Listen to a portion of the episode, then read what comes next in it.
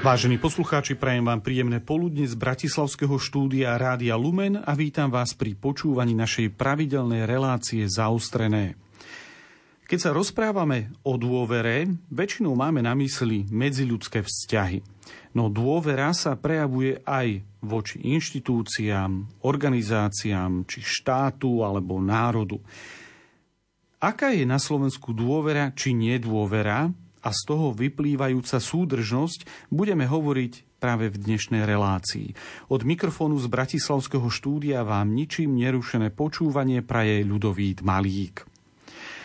Našim dnešným hostom bude Hugo Gloss z DEC inštitútu, ktorého vítam v štúdiu. Vítajte. Ďakujem, dobrý deň, prajem.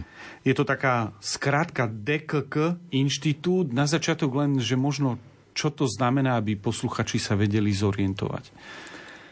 Je to odvodené z jedného príbehu, ktorý sa veľmi blízko dotýka aj Slovenska, totiž pochádza to, alebo teda, pardon, je to odvodené z jedného príbehu, ktorý sa dotýka aj Slovenska a ide o prezivku jednej československej židovky, ktorá sa tam narodila v Brne a v 30. rokoch ušla pred nacistami do Veľkej Británie, kde následne pomáhala rozluštiť kód Enigmy, Mm-hmm. Enigma bol šifrovací stroj nacistického Nemecka a my tvrdíme, že sociálna kohézia, ku ktorej sa teda dostaneme a ktorá je veľmi silno spätá práve s dôverou, je enigmou 21. storočia. A ak sa nám podarí rozlúštiť, tak vieme našu spoločnosť v podstate zachrániť pred tým rozpadom, ktorý momentálne v nej vidíme. Mm-hmm. A ona mala prezivku Dorit Deck. O, rodným menom bola Karolín Dorotea Furman ale potom vlastne postupne ako išla životom, tak si zobrala toto umelecké meno a potom pôsobila ako grafická dizajnerka práve pod pseudonymom Dorit Deck. Tak uh, dúfam, že sa nám aspoň čiastočne poz- podarí v relácii naznačiť uh, viac o tej sociálnej súdržnosti, o dôvere našej spoločnosti, ale ešte na chvíľu zostaneme pri vašom inštitúte. Čo je vlastne uh, jeho cieľom, respektíve uh, nie ste, nie ste ani najstarší inštitút, ani najmladší inštitút. Kedy ste vznikli a, a mm, čo vlastne, aké, s akými aktivitami prichádzate na Slovensku? Tak oficiálne sme boli registrovaní ministerstvom vnútra 15. decembra 2020, ale v podstate tá idea, alebo teda vznik mm-hmm. DEKu my datujeme na začiatok roka 2020 a celkovo tá myšlienka, prečo založiť výskumný inštitút, zameraný práve na štúdium sociálnej kohézie, pochádza z našej skúsenosti z Blízkeho východu. Teraz vysvetlím bližšie. Ja som od 2015 roku do 2022 roku mal na starosti projekty Slovenskej katolíckej charity práve v krajinách ako Irak, Sýria a Libanon, kde sme pomáhali obetiam násilia, ktoré priniesol islamský štát. A v týchto krajinách som na vlastné oči videl, na vlastnej koži zažil, ako vyzerá krajina, ktorej spoločnosť sa rozpadne, ktoré členovia si prestanú dôverovať a začnú sa uzatvárať do svojich etnických alebo náboženských skupín. Lebo teda my máme na Slovensku predstavu, že v Iraku to je maritne moslimská krajina, ale aj ten moslimský svet sa delí, že to nie je homogénna skupina, tam sú rôzne teda tie už tradície, či šiti, suniti a potom aj v rámci týchto skupín sú potom rôzne ďalšie podskupiny. Čo nechcem komplikovať teda divák poslucháčom, vnímanie Blízkeho východu, ale potom sú tam aj náboženské menšiny, ako sú kresťania, jezídi a, a ďalšie. A my sme na vlastné oči videli že ako sa tieto skupiny uzatvárajú mm-hmm. do tých svojich ako keby takých bublín. bublín, prestávajú spolupracovať a tá spoločnosť sa rozpada. A keď sme sa vrátili na Slovensko, tak sme vlastne začali vnímať podobné trendy aj v našej spoločnosti. My sa tu neuzatvárame do náboženských alebo etnických skupín, my na Slovensku máme hodnotové skupiny, hodnotové kmene. Každý sa hlási k nejakému tomu svojmu kmeňu a so všetkým, čo k tomu patrí a tieto kmene medzi sebou bojujú. Zatiaľ našťastie len na Facebooku alebo sociálnych sieťach alebo médiách vo všeobecnosti a my by sme radi pochopili, prečo sa to deje a čo vieme robiť preto, aby sme tie konflikty zmierňovali. Vrátim sa ešte, budeme pokračovať ďalej, lebo je to, začína to byť e, stále viac a viac zaujímavejšie, ale vrátim sa ešte k tomu Iraku. V Iraku bola vojna dlhé roky, predtým tam bol diktátor Saddam Hussein, e, ale vojna je, je skutočne taký extrém. Je to extrém, vojna v súčasnosti je na Ukrajine. E, len v krátkosti, vy ste to už naznačili, ale ako sa vlastne v takej extrémnej situácii, ako je vojna, rozpadne tá spoločnosť, prestanú povedzme fungovať tie nejaké štátne inštitúcie, ktoré dovtedy e, zabezpečovali základné niektoré služby štátu, alebo sa to do, rozpadne až na úroveň povedzme nejakej rodiny ako základnej bunky? Ako ste dobre povedali, tak Irak naozaj je špecifický v tom, že tam od v podstate 80. rokov je tam istá forma ozbrojeného konfliktu. Mm-hmm. V 80. rokoch teda prebiehala vojna s Iránom, potom v 90. 91. bola prvá vojna v zálive, keď vlastne Saddam Hussein napadol Kuwait. Následne teda tam bola invázia zo strany koalície vedenej Spojenými štátmi. Tá, tá vojna skončila relatívne rýchlo, potom teda Saddam Hussein ostal pri vláde a v 2003. vlastne Spojené štáty opäť napadli Irak v rámci boja proti terorizmu a v 2014 vlastne tým, že Spojené štáty neboli schopné vytvoriť legitímnu vládu, ktorá by bola prijatá zo strany miestnej populácie, tak v 2014 vlastne to mocenské vákum využil práve islamský štát, mm-hmm. Daesh, a následne vlastne spôsobil obrovskú humanitárnu katastrofu v regióne, a už sme vlastne spomínali, že vlastne vtedy do toho vstúpila Slovenská katolická charita a moja skúsenosť, ktorá vlastne viedla potom následne k tomu, že vznikol DEG inštitút. A oni tam e, vlastne, tá spoločnosť, neviem v akom stave je v súčasnosti, ale uh, už sa otriasla z toho rozpadu, že, lebo ako o tom hovoríte, o, to, o tej dôvere, zdá sa mi, že v tom Iraku, pri to, v tej ex, extrémnej situácii, zostala v podstate už iba dôvera voči tomu najbližšiemu rodinnému príslušníkovi. Už človek vyjde len na ulicu, ide do obchodu alebo niekde bežne, čo cez deň robí a mm, nebola tam tá súdržnosť a vôbec ani dôvera medzi ľuďmi? Určite istá miera dôvery tam mm-hmm. bola, lebo Irak má svoju vládu, má svoj parlament, tam sú inštitúcie, ktoré do nejakej miery fungujú rovnako sú tam ľudia, ktorí tam podnikajú, mm. chodia po ulici, chodia do školy a takže v niečom sa ten život nezastavil, že bežnému nejakému divákovi alebo teda človeku, ktorý by tam išiel pozrieť, tak áno, že obliekajú sa ináč, majú iné zvyky, iným jazykom rozprávajú iné náboženstvo, až v niečom veľmi podobný život tomu, čo mm. máme aj skúsenosť my e, zo Slovenska. Zároveň Irak je veľmi silne kmeňová spoločnosť, mm. a to znamená, že ten štát je vytvorený v istom zmysle umelo. Mm-hmm. Ten, tie jednotlivé skupiny, ktoré tam žijú, majú oveľa bližšie ako keby nejaký sentiment, alebo aj tú dôveru, alebo teda nejaké prežívanie k tej svojej skupine, v ktorej žijú, či už je to kmeň, alebo teda tá náboženská alebo etnická skupina, ako by to bol ich štát. Že majú ten iracký pas, ale to neznamená, že oni sú Iračania. Mhm. Že necítia sa takto príslušník štátu ako... Áno, hej, že oveľa bližšie im je tá ich etnická alebo náboženská skupina, mm-hmm. ako to, do akého štátu patria, alebo v akom žijú. O to viac, že oni si reálne zažili, že Irak, vtedy, keď teda islamský štát začal svoju mm-hmm. ofenzívu v 2014, tak islamský štát bol schopný obsadiť veľké územia Iraku. A to veľmi zatrasie dôverou v ten štát, keď vlastne ja tam žijem, spolieham sa, že teda platia nejaké pravidlá, aj čo sa týka ochrany toho územia, na ktorom sa nachádzam, a zrazu tie pravidlá neplatia a štát ich nevie, nie, nie je schopný vymáhať. Takže toto bolo tiež veľmi silná keby rana pre tú dôveru, ale zároveň potom, aj keď islamský štát bol oficiálne porazený, tak ten štát nevie poskytovať služby v takej kvalite alebo v takom rozsahu, ako by ľudia požadovali a tým pádom opäť dochádza k tým oslabovaniu dôvery. Vráťme sa ale teda z Iraku na Slovensko. Mm, vy ste sa teda v tom roku 2020 e, podujali na to skúmať stav dôvery v slovenskej spoločnosti, sledovať tie trendy, ktoré tu sú, ale od vypuknutia covidu, potom ďalej vypuknutie vojny na Ukrajine, mnohí môžu mať pocit, že na Slovensku začína byť ani nie tak chaos, ale skôr sa veľmi vyhrocujú názory, kopú sa čím ďalej tým hlbšie zákopy, čo sa týka názorov alebo e, postojov k, udalostiam okolo nás.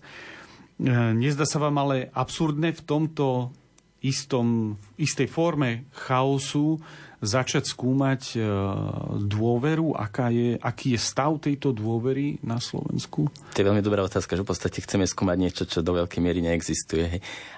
Áno, že práve tá skúsenosť Blízkeho východu nám pomáha vnímať keby celé to spektrum mhm. možností, mm-hmm. že ako spoločnosť môže fungovať.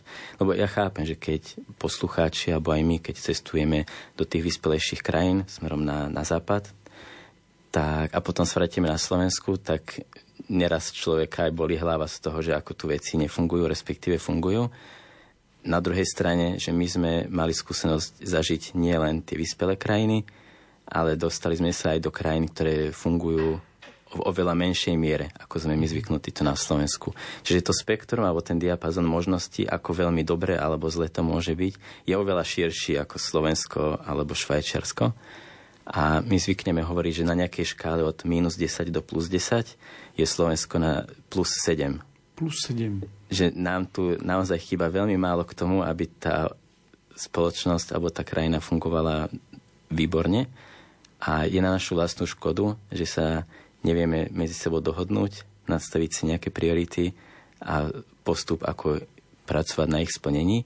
Mm-hmm. A práve preto sa snažíme skúmať ten fenomén spoločenskej dôvery, lebo si myslíme, že to nie je abstraktná téma, dôvera sa nás vysostne týka, môžeme potom ísť do konkrétnych detailov, opäť, nie je to abstraktná téma a je veľmi, dôvera je veľmi dôležitou zložkou fungovania spoločnosti. Či už tá medziludská dôvera, čiže rozprávame o tej horizontálnej, alebo potom o tej vertikálnej, smerom k inštitúciám, ale v oboch smeroch. Aj zo strany mm. inštitúcií, alebo zo strany štátu k svojim občanom. Možno taká logická otázka, ktorá sa natíska, no akými vedeckými metódami, lebo iné ako vedecké metódy uh, by, bol, by to bolo skôr také šarlatánstvo. Akými vedeckými metódami sa dá skúmať dôvera a súdržnosť, ako my vieme zistiť, aby posluchači pochopili, že obyvateľia Slovenska majú voči, povedzme, polícii takú vysokú dôveru e, a voči armáde inú zase dôveru. Hej, že, že, lebo tá dôvera, e, ešte poslucháči ju vedia pochopiť vo vzťahu voči najbližšej svojej rodine, ale ako, akými spôsobmi teda skúmate tú dôveru a tú súdržnosť? Existuje na to viacero nástrojov, mm. ktoré samozrejme, že majú svoje limity, takže aj pozývam poslucháčov k tomu, aby si vypočuli, čo hovorím a na druhej strane, že niekto pochob, po, pokojne spochybňujú alebo teda rozmýšľajú nad tým ďalej. Keď sme rozprávali o sociálnej kohezii, tak my hovoríme, že sociálna kohezia to je vlastne súbor keby síl, ktoré držia tú spoločnosť alebo nejakú komunitu spolu. Tých faktorov, ktoré to ovplyvňuje, je veľké množstvo. Sami nevieme, aké všetky sú. Aj teda akademici alebo teda výskumníci ďalej ako keby skúmajú ten fenomén. Našou ambíciou je naozaj vytvoriť taký súbor tých faktorov práve šitých na mieru slovenskej spoločnosti. Ale taká zjednodušená sonda do, do stavu sociálnej kohezie alebo teda spoločenskej súdržnosti na Slovensku je práve tá medziludská dôvera. Mm-hmm. Lebo od tej sa to všetko odvíja, že aká, ako tá krajina funguje. A medziludskú dôveru, alebo teda všeobecnú medziludskú dôveru medzi ľuďmi vieme merať cez otázku, ktorá znie, že všeobecne povedané. Povedali by ste, že väčšine ľudí sa dá dôverovať, alebo že je potrebné byť v styku s ľuďmi veľmi ostražitý. A človek, mm-hmm. alebo teda respondent, má iba dve možnosti, aby to bolo také vy, keby vybrúsené, že musí, musí vybrať iba jednu alebo druhú. Prvá možnosť je, že väčšine ľudí sa dá dôverovať, alebo druhá je potrebné byť veľmi ostražitý. Mm-hmm. Takže tak, je to vlastne ako keby otázka v dotazníku. Áno. No je to, je to skutočne tak, taká otázka, a teda ty odpoveď, tým, že sú tam iba dve, je to vyhranené. Áno. Uh, Nemusíme si robiť teraz štúdiu, áno, prieskum, ale áno. v podstate my sme sa túto otázku pýtali na prelome januára a februára 2022, potom aj v auguste 2023 a zároveň aj predchádzajúci výskumníci na Slovensku tú otázku položili v rokoch 1990, 98 a 2017. Takže je tam e, nejaké, sú nejaké dáta na porovnanie aj z minulosti? Áno, hej. Žiaľ, nie je ich veľa, lebo optimálne bolo, aby sa takáto otázka, respektíve súbor nejakých základných otázok týkajúcich sa práve dôvery pýtal pokojne aj každý kvartál, lebo mm-hmm. potom vieme monitorovať Áno. tie trendy a vieme ísť viacej do hĺbky. A mm, vy ste spomínali tú sociálnu kohéziu, čo by sa dalo tak preložiť, že ide o, o takú sociálnu súdržnosť. Vieme si predstaviť, um, keď vypukla vojna na Ukrajine, na Slovensku tá pomoc, tá súdržnosť s utečencami z Ukrajiny bola skutočne veľmi veľká. Tá, tú pomoc fakt bolo vidieť e, hlavne teda na hraniciach.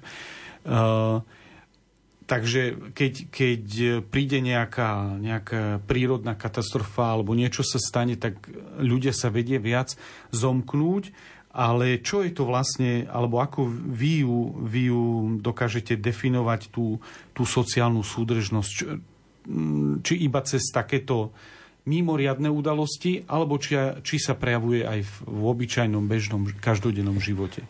Určite mimoriadne udalosti v niečom tako keby preexponujú mm-hmm. ten, mhm. ten, ten fenomén, ale tá sociálna kohezia, alebo teda spoločenská súdržnosť je prítomná v každodennom fungovaní. Môžem konkrétne príklady, že ak niekto z poslucháčov podniká, tak určite má skúsenosť, že keď vstupuje do nejakého nového podnikateľského plánu a bude niekde investovať peniaze alebo rozbieha nejak, nejaký, nejaký obchod, tak hlavne tie veľké firmy tam nastupuje armáda právnikov z jednej aj z druhej strany, tých obchodných partnerov a začne rokovať o zmluve, ktorá má mm-hmm. rádovo veľa strán. O keď kupujete byt alebo beriete hypotéku, to sú desiatky strán právnického jazyka, kde sa snažíme všetko ošetriť, aby nebolo šance nejak tú druhú stranu obísť alebo podviesť.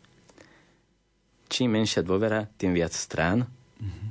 tým viac peňazí minutých na právnikov, tým viac behania po úradoch, lebo keď si neveríme, tak sa musí všetko dokladovať najlepšie trikrát a toto veľmi spomaluje napríklad podnikateľskú činnosť, lebo namiesto toho, aby som venoval ten svoj čas a prostriedky do podnikania, tak sa snažím presvedčiť štát alebo sa snažím presvedčiť toho podnikateľského partnera, že to, čo robím, robím s dobrými úmyslami čo ale veľmi zväzuje ruky a znižuje aj produk- produktivitu.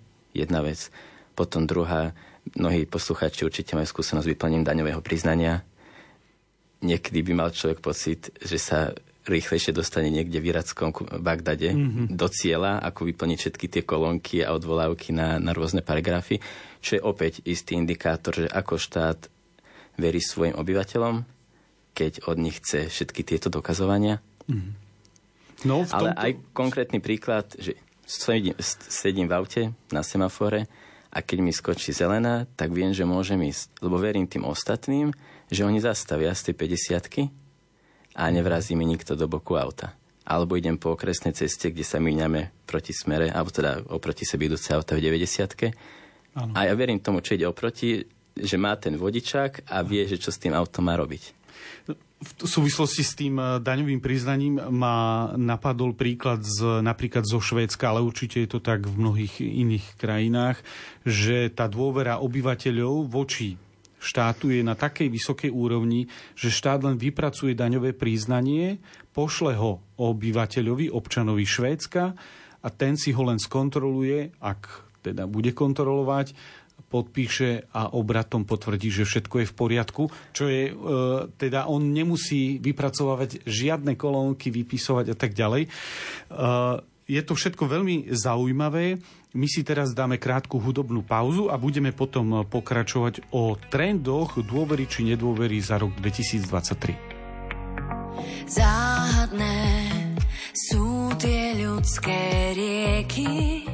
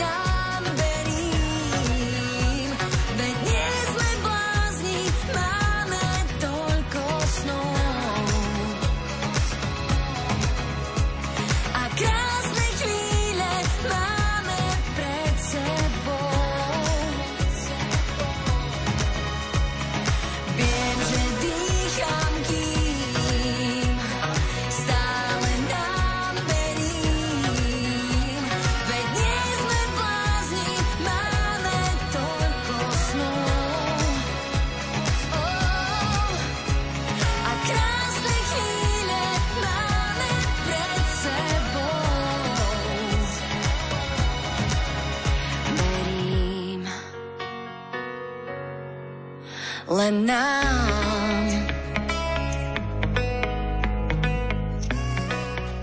Milí poslucháči, počúvate reláciu zaostrené, v ktorej sa s našim hostom rozprávame o trendoch dôvery. Hovorili sme vo všeobecnosti o DEC inštitúte, o skúmaní dôvery súdržnosti. Vy ste uplynuli, za uplynulý rok vydali takú publikáciu, je to odborná publikácia, dostatočne hrubá, má názov Trendy nedôvery 2023, e, teda dôvery či nedôvery, alebo súdržnosť na Slovensku. Čo o nás hovorí táto správa za ten uplynulý rok?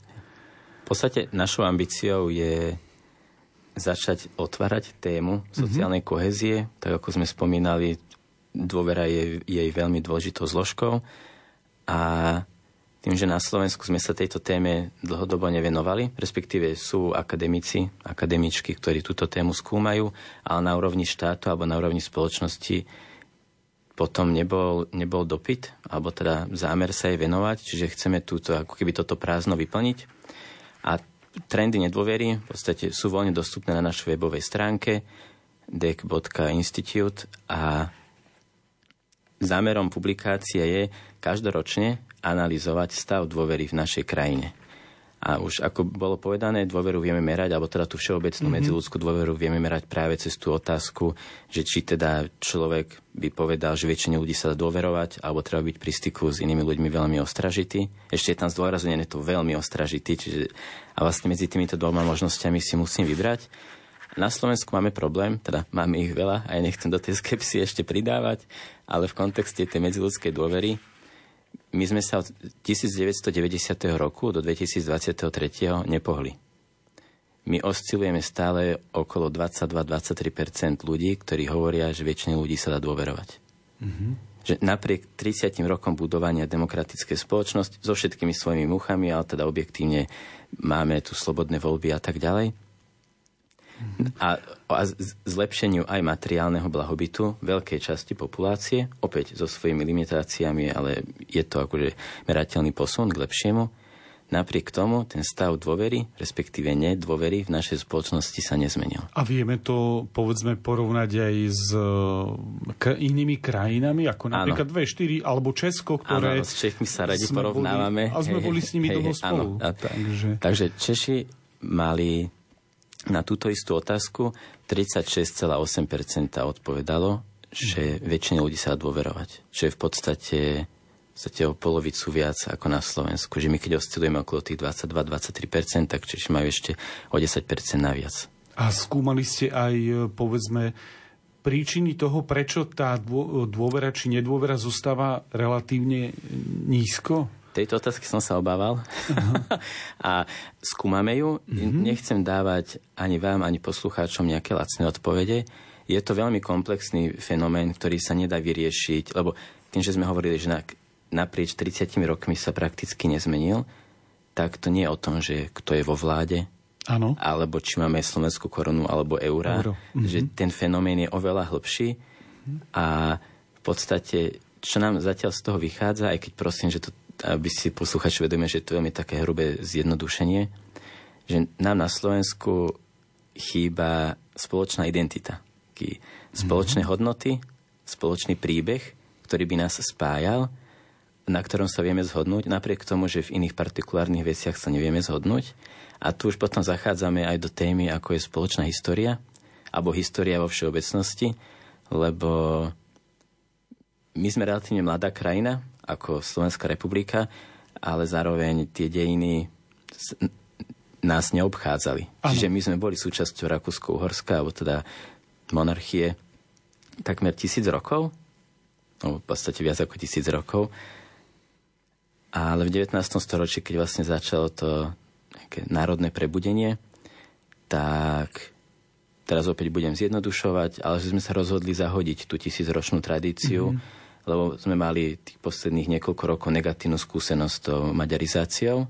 Takže zahodili sme tisícročnú históriu nášho národa, alebo teda ľudí, ktorí žijú na tomto území. Potom sme teda bojovali o nejaké vlastné miesto pod slnkom 1918 vznikla Česko, Československá republika, potom teda krátka epizóda s tzv. slovenským štátom. A vlastne my sme podstupne ostrihali, ostrihli sme teda tých tisíc rokov, potom sme ostrihli aj Československý štát, Slovenský štát tiež, potom teda tu bol totalitný režim a ostalo nám v podstate 30 rokov, čo je veľmi málo na to, aby sme vedeli budovať nejakú tú spoločnú identitu a zároveň my sa ani na tej odstrihnutej histórii nevieme zhodnúť. Mm-hmm. Že my nevieme nájsť, alebo teda pomenovať, že čo bolo v tých jednotlivých historických epizódach dobré, čo bolo zlé, z čoho sa poučiť, čoho sa vyvarovať. Ešte aj SMP napríklad, Áno. čo bolo akože veľké vzopetie proti totalitnému režimu, tak zo strany mnohých ľudí aj na Slovensku a nie aj, ale primárne na Slovensku, je vnímané ako komunistický puč proti mm. slovenskému štátu, ktorý z okolností teda bol, bol vedený katolickým kňazom. Opäť, že už len, možno takto, ako som to povedal, niektorým poslucháčom sa možno otvára nožik vo vrecku, neviem ťažko povedať. V každom prípade, že je to súčasťou našej histórie a na našu vlastnú škodu, že nevieme si nad ňu úprimne a v pravde sadnúť a povedať, že čo bolo zlé, a z čoho sa treba poučiť a vyvarovať do budúcna. Takže skutočne, tak ako o tom hovoríte, je to oveľa hĺbšie a komplexnejšie. Nedá sa na na to ponúknuť zjednodušujúce odpovede.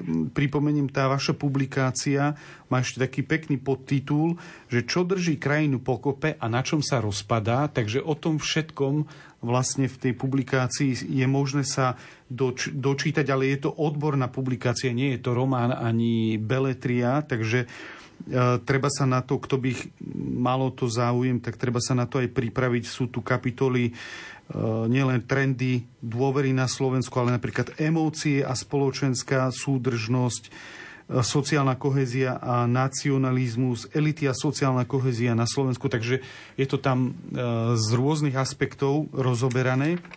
Vy ste sa pri tom skúmaní dôvery či nedôvery, tak na to skúmanie ste sa zamerali vlastne v dvoch rovinách horizontálnej a vertikálnej. Čo vlastne obsahujú tá horizontálna, vertikálna a aké sú výsledky? V prípade tej horizontálnej, čiže medziludskej dôvery rozprávame, alebo teda ju skúmame z toho pohľadu, že jednak ako ľudia odpovedajú na tú už spomínanú otázku, mm-hmm. či väčšine ľudí sa dá dôverovať alebo treba byť veľmi ostražitý. A na základe toho vieme potom, tým, že v tom dotazníku nie je iba táto jedna otázka, ale sú tam aj ďalšie otázky, tak my potom vieme spájať vlastne postoje toho respondenta, ktorý povedal, že väčšine ľudí sa dá dôverovať, aké má názory aj v iných otázkach a zase naopak, že ak niekto mm-hmm. povedal, že nedá sa dôverovať alebo byť, treba byť veľmi ostražitý, aké má postoje aj v iných otázkach a na základe toho vieme práve vytvoriť, my to nazývame, že tú mozaiku kohézie, že začať identifikovať tie faktory, ktoré mhm. vplývajú na to, že niekto verí alebo neverí druhým ľuďom. Ešte, ak teda by mali poslucháči záujem. Čo sa týka toho porovnania, tak áno, sme spomínali, že v Česku teda je to okolo tých 36%, a napríklad v Nemecku je to 44% a v Norsku až 72%.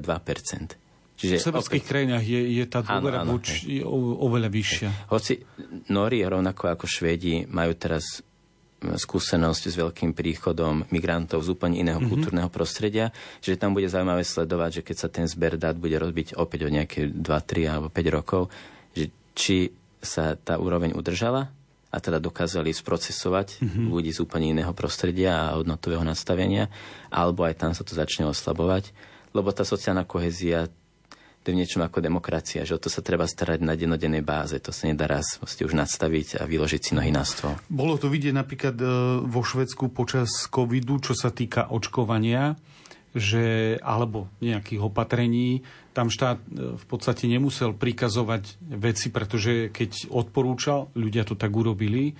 Hej, takže...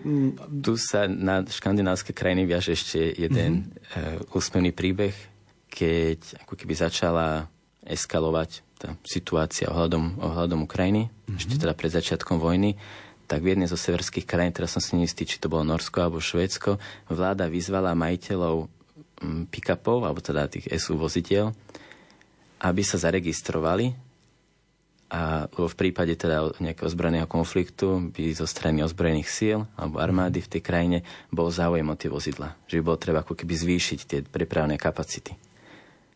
A, a tam sa ľudia reálne registrovali. Že oni verili tomu svojmu štátu. Otázka je, že keby prišla taká iniciatíva zo strany teda Slovenskej republiky, že či by ľudia ešte neprihlasovali tie svoje auta do Česka alebo podobných krajín, Čiže to tiež v niečom... Ja nechcem kritizovať vlastnú krajinu, len je to tiež taká sonda a dôkaz toho, že tá dôvera nie je abstraktná téma. To ano. sa nás veľmi bytostne dotýka a v tých krízových situáciách je to ešte o to viacej ako keby vyeskalované, lebo dôvera má, alebo teda sociálna kohezia má mnoho veľa, mnoho rôznych ako keby dopadov. Jeden z nich je ochota spolupracovať, čo je práve v prípade nejakých extrémnych situácií veľmi dôležité. A keď mhm. chýba tá ochota, ľudia sa začnú zatvárať do tých svojich kmeňov, už tentokrát nie nejakých etnických náboženských, ale tých názorových, tak sa tá spoločnosť rozpada, lebo prestávajú, medzi sebou dôvero, prestávajú si medzi sebou dôverovať, tým pádom nespolupracujú. Vráťme sa ale k tej uh, horizontálnej uh, dôvere, k tým výsledkom. Uh, je to, alebo skúmali ste, či dôverujú viac, povedzme, svojmu rodinnému príslušníkovi ako cudzinu? Áno, že v podstate tá všeobecná medziludská dôvera, mm-hmm. to sme už rozprávali, ano. že osciluje okolo tých 22-23%, ale čo sa týka dôvery, miery dôvery v susedov alebo v rodinu na Slovensku, tak v rodine sme na hodnote 98%, čo je veľmi potešujúca ano. informácia. A čo sa týka susedov, tak na 84%. To je tiež... Čiže áno, že vôbec to nie je také zlé. Určite by som nechcel nejakú skepsu cez tento rozhovor zasievať, že máme na čom stavať a, a už je na nás, že či budeme stavať alebo, alebo nie. Zároveň sme ale sa pýtali respondentov otázku, že teda v prípade, to je taká predvianočná téma, že v prípade rodinných stretnutí, či sú témy, ktoré úmyselne neotvárajú. A teda mm-hmm. konkrétne sme sa pýtali na vojnu na Ukrajine, ochorenie COVID alebo práva pre LGBT osoby. A tam nám takmer 50% respondentov odpovedalo, že áno, tieto témy, niektorú z nich, alebo aj všetky umyselne neotvárajú na stretnutiach s rodinou, lebo to kazí vzťahy. Mm-hmm. Takže si to ľudia uvedomujú, že sú témy, ktoré nás rozdeľujú silno. Áno. No, druhá, d- druhá vlastne rovina bola vertikálna. Aké tam boli výsledky? Tam boli výsledky, záleží, kto sa pýta, respektíve mm-hmm. čisto technicky. Uh, má, my sme rozdelili ako keby štát do, alebo štát, ten ekosystém, v ktorom žijeme, do viacerých ako keby dimenzií. Jedna z nich sú práve úplne explicitne politické inštitúcie, ako vláda, parlament, politické strany, alebo teda prezident, prezidentka. Potom máme orgány verejnej moci, ktoré sú síce závislé od vývoja v krajine, ale zároveň majú istú mieru nezávislosti. Verejný sektor, čiže štátna verejná správa, úrady a súdy, policia, ozbrojené sily a potom neštátny sektor a občianská spoločnosť. A čo sa týka toho explicitne politického, politických inštitúcií, tak tam v auguste 2023 bola najdôveryhodnejšou inštitúciou práve prezidentský palác, teda aktuálne pani prezidentka. A najmenej dôveryhodnou bol parlament. Pani prezidentka mal 35,9% a parlament mal 18,8% mm-hmm. a vláda 22,6% ale zároveň, že ak by som to za, ako keby napasoval do toho celkového obrazu, lebo máme tam aj taký celkový prehľad alebo teda tabulku, tak najdôveryhodnejšou inštitúciou na Slovensku sú práve vedci a vedecké inštitúcie. Tie sa tešia dôvere približne 64% to respondentov. Potom sú univerzity a vysoké školy, 62%, miestna samozpráva, 60 alebo teda 59,9% a potom sme ešte umyselne rozdelili firmy na zahraničné a slovenské a slovenské firmy majú rovnakú hodnotu dôvery ako miestna samozpráva, tiež takmer 60% Takže v tomto ohľade tom, keby som sa posunul na spodok tabulky... No, kto je najnižšiu dôveru? Najnižšiu dôveru, tak vymenujem posledné, posledné 4 z tých 27, ktoré sme merali. A teda konkrétne súdy sa tešia, respektíve netešia dôvere 29,7%, čo je zaujímavé pri súdoch, že taktiež tam sme sa neposunuli v podstate od 90. rokov nejak výrazne, čo sa týka dôveryhodnosti súdov, že tam je veľký problém v našej justícii. Vláda má 22,6, politické strany 22,5 a parlament 18,8. V podstate, na čo sme prišli pri našej analýze, je, že politika veľmi silno kontaminuje dôveru. Mm-hmm. Alebo teda akákoľvek politizácia, a teda v prípade vlády politických strán a parlamentu sa nedá politizácii vyhnúť, lebo oni sú per se politické, tak v podstate tá dôvera ide automaticky veľmi dolu. A skúmali ste aj dôveru voči církvám na, alebo nejakým mimovladným? Áno, máme, máme církvy a náboženské organizácie, čiže bez nejakej už konkrétnej ako keby približenia. A tam rozprávame o 44% dôvery. Uh-huh. A keď to, dá sa to porovnať s tým, čo bolo povedzme, že v minulých rokoch alebo v minulých desaťročiach, či tá dôvera rastie alebo je rovnaká? Ona postupne klesá, ale mm-hmm. naozaj že malými kúskami, čo určite je spojené aj so sekularizáciou spoločnosti a teda demografiou, proste, že tu sú reálne sa posúvame na tej osi smerom k sekularizovanej spoločnosti mm-hmm. a k nejakej sebarealizácii, čiže, alebo tomu individualizmu, čiže v tomto ohľade církev postupne stráca, stráca vplyv, čo ale neznamená, že nejaké radikálne posuny, a aj uvidíme, že do budúcna, ako sa bude ano. vyvíjať.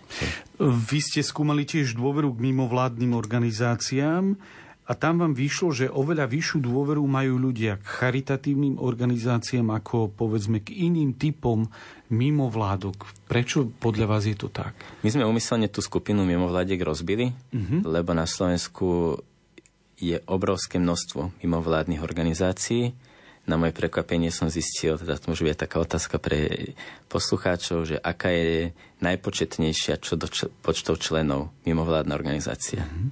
A to sú dobrovoľné hasičské zbory. Oni majú takmer 80 tisíc členov, členov na Slovensku. Mm-hmm. A oni sú tiež mimovládna orgán, mimovlád, akože občianske združenie, alebo teda ako nejaký subjekt v rámci, v rámci tohto usporiadania. V každom prípade umyselne sme rozdelili na tie tzv. charitatívne a humanitárne organizácie, so zameraním na priamu pomoc ľuďom. A tieto sa tešia dôvere vo, e, v miere 50,6%, ale potom sme dali otázku na dôveru smerom k organizáciám so zameraním na občianský aktivizmus a zmenu postojov verejnosti. Umyselne sme tam dali organizácie z obidvoch keby tých táborov. Čiže máme tam aj Globsec, aj nadáciu otvorenej spoločnosti, máme tam Alianciu za rodinu, aj Fórum života. A opäť optimálne bolo tú otázku rozpracovať do detajlov, že keď už niekto povedal, že nedôveruje, tak prečo a tak ďalej, ale je to aj o peniazoch, čiže keď máme nejaký rozpočet, tak e, môžeme iba istý počet otázok sa pýtať. V každom prípade organizácie zamerané na ten občianský aktivizmus sa tešia dôvere vo, v miere 32,9%. Čiže to je v podstate 32,9 versus 50,6. Je to nižšie. Je, je to, hej, hej. Je to podstatne nižšie. Um, čo z týchto výsledkov, aký je uzáver aj v tej vašej publikácii, že čo z týchto výsledkov vyplýva pre našu spoločnosť? Vyzerá to, že sa rozpadáme, alebo hrozí nám nejaký rozpad, alebo zánik dokonca, keby som to tak prehnal. Jasne. Hmm. Čo sa týka nejakých výstupov, alebo teda, aby sme to nejak zhrnuli, tak áno, že v našej spoločnosti tá dôvera je slabá, alebo je mhm. nízka, zároveň nič nie je stratené a záleží na nás, že ako sa k tomu postavíme a že či začneme naozaj pravidelne zbierať tie údaje do hĺbky, aby sme vedeli identifikovať, čo sa v spoločnosti deje a potom by mal byť aj zo strany štátu alebo teda inštitúcií záujem na tom, aby menili svoje postoje alebo teda spôsob komunikácie alebo správanie, aby tú dôveru posilňovali. Ale aby som teda nerozprával o tej vertikálnej dôvere, teda že zo strany inštitúcií smerom k obyvateľom, tak potom je na nás, na každom jednom z nás, že či máme záujem tú dôveru posilňovať, alebo práve naopak budeme ju oslabovať tým, že my tak zvykneme hovoriť, že by bolo super, keby jeden druhého viacej pou, počúvame mm-hmm. a menej poučame. Že, lebo v niečom, tak ako sme spomínali tú kmeňovú spoločnosť, že my sa už teraz do kmeňov nerodíme, my si kmene vyberáme.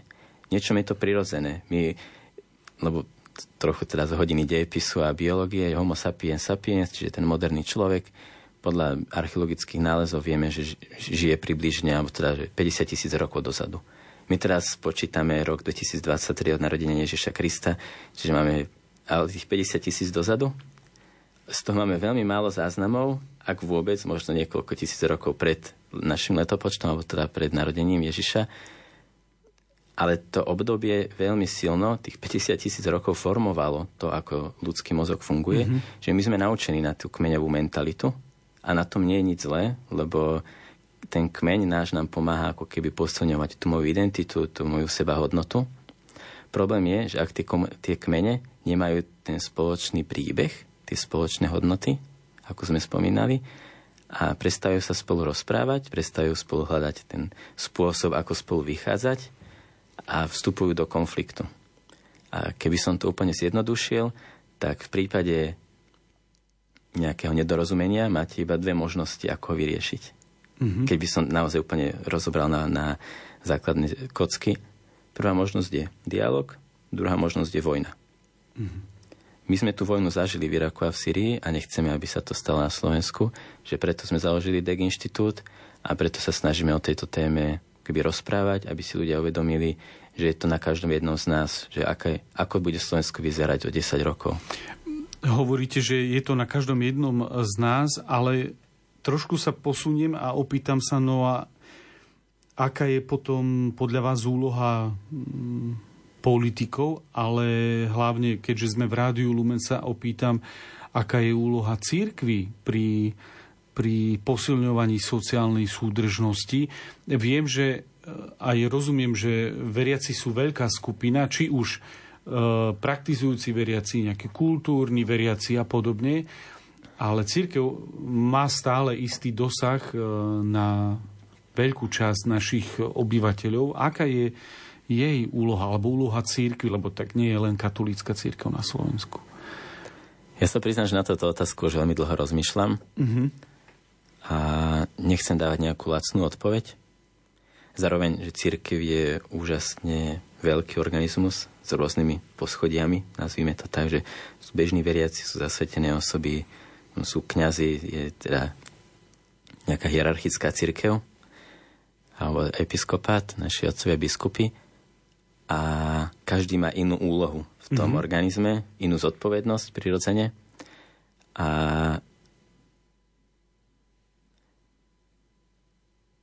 Nechcem dávať jednoduchú odpoveď preto, lebo potom to väčšinou človek má tendenciu, že jedným uchom dovnútra, druhým von, že skôr by som pozval každého poslucháča, aby sa zamyslel, ako on vie v tej svojej rodine, v tej svojej lavici v rámci kostola alebo v rámci nejakej komunity spoločenstva prispieť k posilňovaniu dôvery v našej spoločnosti.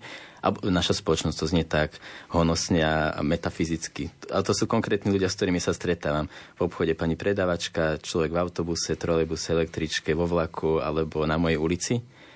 A že či frkam síru, alebo mm-hmm. sa snažím skôr byť ten konštruktívny človek v tom prípadnom aj nejakom konflikte alebo nedorozumení či sa snažím budovať mosty, alebo ich skôr pálim. A potom, čo sa týka nejakej tej hierarchickej cirkvi, tu už sme na tenkom lade, ale skúsim. Ja som veľký fanúšik osobne, ja že nemám tu podložené dátami, keď by sa církev, ak, ak sa církev spolieha viac na silu evanielia ako na silu politického vplyvu. Mm-hmm. Lebo ja za seba poviem, že som veľký fanúšik cirkvy v katakombách, teda pred milánskym ediktom, keď sa nedalo volať cisárovi a niečo vybaviť, mm-hmm. ale naozaj človek žil tú svoju skúsenosť s Ježišom a tým presviečal iných. Tak evanilium je základným zákonom e, kresťanských církví a jeho ohlasovanie rokmi, stáročiami samozrejme prekvasuje túto spoločnosť. A takže je jedným z riešení. Ešte posledná otázka. Plánujete v týchto výskumoch stále pokračovať a každý rok vydať nejakú podobnú publikáciu? Určite áno. My v podstate máme tieto ako keby kratšie a tak popularizačnejšie orientované analýzy, teda konkrétne ako sme rozprávali o tých trendoch nedôvery 2023. Ambícia je robiť rovnaký prieskum aj v roku 2024 a už vyplňať tie prázdne miesta na tej osi, ako keby, kde meriame tú dôveru v spoločnosti. Čiže áno, našim plánom je prinášať optimálne aspoň na ročnej báze objektívne dáta, s ktorými budeme potom ďalej pracovať, nielen my, ale aj ďalší mm-hmm. odborníci. Zároveň určite chceme pokračovať aj vo vydávaní tých odborných publikácií, teda odbornej knihy, ako ste už spomínali, súdržnosť na Slovensku, čo drží krajinu pokope, na čom sa rozpadá. Umyselne sme si tam dali aj teda nápis, že je to mozaika kohezia, alebo teda edícia mozaika kohezia a plán je vydávať knihy spolu s expertami z rôznych oblastí, aj z akademické, aj z praxe a začať takto mapovať tie faktory, ktoré ovplyvňovali, respektíve ovplyvňujú stav dôvery v našej spoločnosti. Počúvali ste reláciu zaostrené, v ktorej sme diskutovali o trendoch dôvery či nedôvery na Slovensku, v našej krajine. Našim hostom bol Hugo Gloss z DEC Inštitútu. Ďakujem za účasť v štúdiu. Ďakujem veľmi pekne. Technicky na relácii spolupracoval Matúš Brila, hudbu vybrala Diana Rauchová. Od mikrofónu z Bratislavského štúdia vás pozdravuje ľudový Malík. Za každú cenu udržím tie dvere zavreté. Za nimi čaká niečo, o čom nič nevieme. Nechcem si pustiť no takého hostia.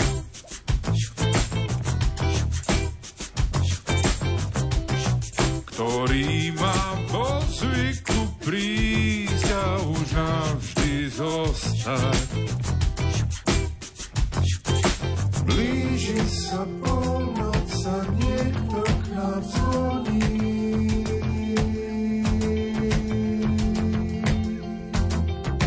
Blíži sa polnoc a dverami